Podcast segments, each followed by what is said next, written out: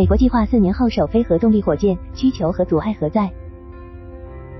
二零二三年一月，NASA 和 DARPA 宣布将联合开展敏捷的月空间验证火箭计划，总经费预算为四点九九亿美元。这项计划最值得关注的地方，在于它将搭载航天飞行器 XNTRV，进行世界首次核动力火箭的在轨飞行。该项目中，由美国国家航空航天局 NASA 负责研制基于核热火箭发动机的新型推进系统，美国国防部预先研究计划局 DARPA 负责在 XNTRV 航天器上集成核热推进系统，美国天军负责航天器发射。NASA 希望通过使用核热推进技术缩短前往火星的时间，美军则希望提高在地月空间机动能力。目前以诺马为首的多企业团队正在与 NASA 和 DARPA 合作，研发可重复使用的 XNTRV 核热推进 NTP 航天器，并计划在2027年实现太空飞行。负责该项目的 DARPA 主任 Stephanie Compkins 在公开采访中表示，太空领域对于现代商业科学发现和国家安全至关重要。通过 Draco 和热火箭计划实现空间技术跨越式进步的能力。对于更有效、更快速地将材料运送到月球，并最终将人类运送到火星至关重要。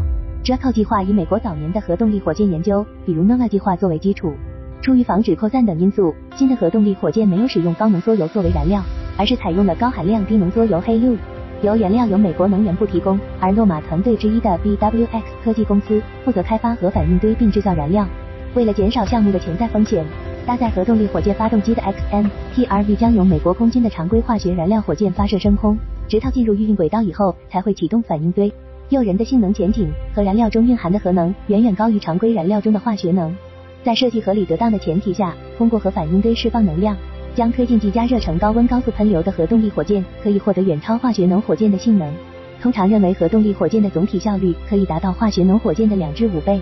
以衡量火箭性能的关键指标比冲为例，在现有的技术能力条件下，固体燃料堆芯的核热火箭可以将作为工质的氢加热到两千至三千 K 的温度，实现八百至一千秒的比冲。而在一些理论计算结果中，核火箭在反应堆中裂变物质处于气象，实际上是等离子体态的情况下，可以将作为工质的氢加热到六千 K 的高温，但现在没有材料和结构能承受，从而获得高达两千秒的比冲。液氢液氧火箭的比冲。最大通常也只有四百五十五秒左右，这基本达到了化学能火箭的性能极限。即使是堪称丧心病狂的液氢液氟燃料组合，在付出了不可接受的毒性、腐蚀性、成本代价后，比冲甚至还不到四百八十秒。在现有的理论框架支持下，只有基于金属氢燃料的火箭，其理论性能潜力可以接近核火箭，极限比冲可以达到一千七百秒左右。但就连金属氢能否在常压常温下存在这个最基本的问题，现在都没有确定的答案。金属氢燃料火箭的实用化前景也就无从谈起。相对于化学燃料火箭，要实现性能上质的突破，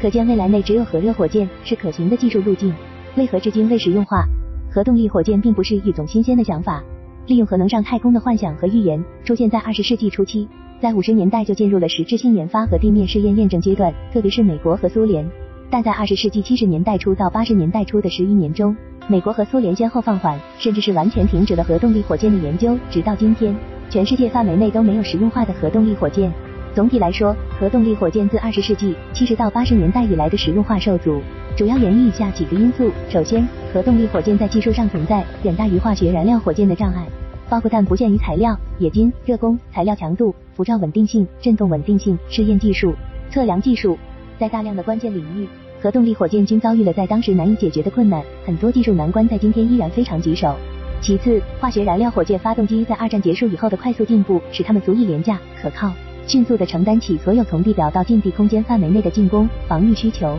这导致核火箭在军用领域完全失去竞争力，军队也不再关心和投入资源。军事需求的削弱，使核动力火箭的应用更依赖于非军事目的的航天科研项目。随着登月竞争中的失利，以火星为目标的太阳系行星间载人飞行计划。已经成为了核动力火箭唯一的需求依托。在七十年代初，由于登月计划和越南战争带来的经济重负等一系列原因，美国的核火箭发动机计划不断收缩，并在一九七三年停止。相关试验台架和生产设施也被封存。在八十年代初，苏联也意识到，在未来几十年，将核火箭发动机作为空间飞行器的主喷气发动机是不可能的。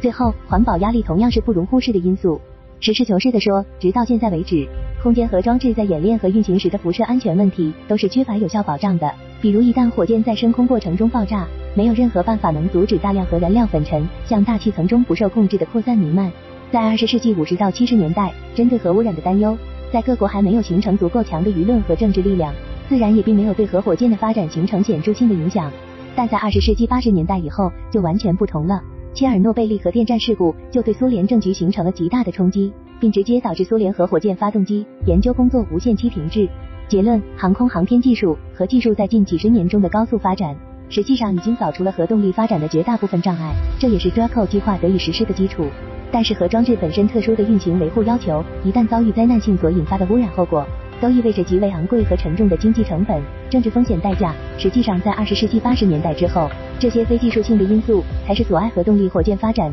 并走向实用化的最主要原因。从现有的航天需求来看，核动力火箭真正能体现出巨大优势的任务背景，只能是载人飞向火星。两个行星间的距离是如此遥远，只有核动力火箭才能获得更为灵活的发射时间和地点选择余地，并携带更大的载荷，用更短的时间，这意味着更少的途中物资消耗，完成飞行过程。其获得的性能收益远远超出涉核所带来的高额代价和风险。